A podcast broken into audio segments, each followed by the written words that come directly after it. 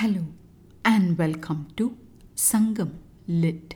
This is Nandini Karki, and in this episode, we perceive the angst in a poet's heart as depicted in Sangam literary work Puranaanooru 118, penned about the Velir king Vel Paari by the poet Kabilar.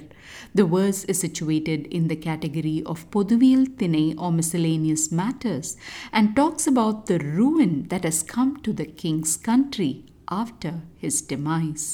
அறையும் பொறையும் மணந்த தலைய என்னால் திங்கள் அணைய கொடுங்கரை தெல்நீர் சிறுகுளம் கீழ்வது மாதோ கூர்வேல் குவைய மொயம்பின் தேர்வன் பாரி தன் பரம்பு நாடே A short song continuing in the theme of the distress experienced by Paari's land.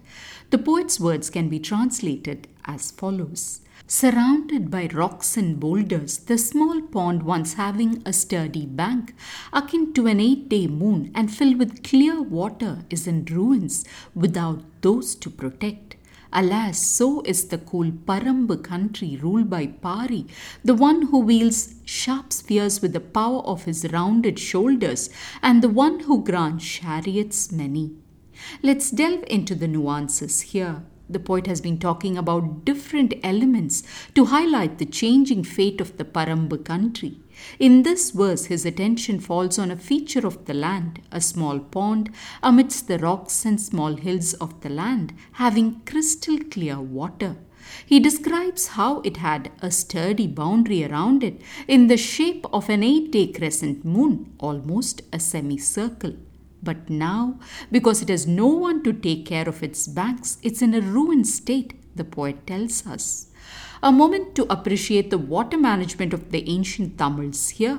Not only did they build ponds along their terrain to quench the searing thirst of travelers in summer, but they seem to also have ensured to maintain and protect it.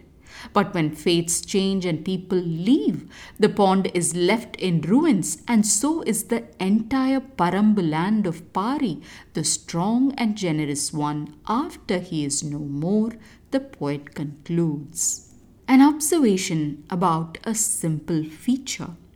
There is neither grandeur or expansive emotions here all the poet wants to highlight is the devastation of the land after the king's demise and projects his own desperation at losing his friend on an element of the land.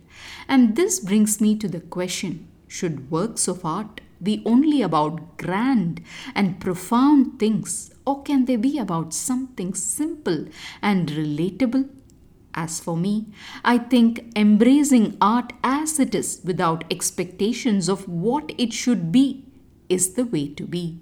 Thanks for listening to this episode of Sangam Lit and journeying with me to ancient lands and minds.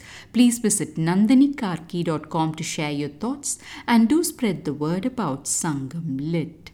Until next time, Nandri Vanakkam.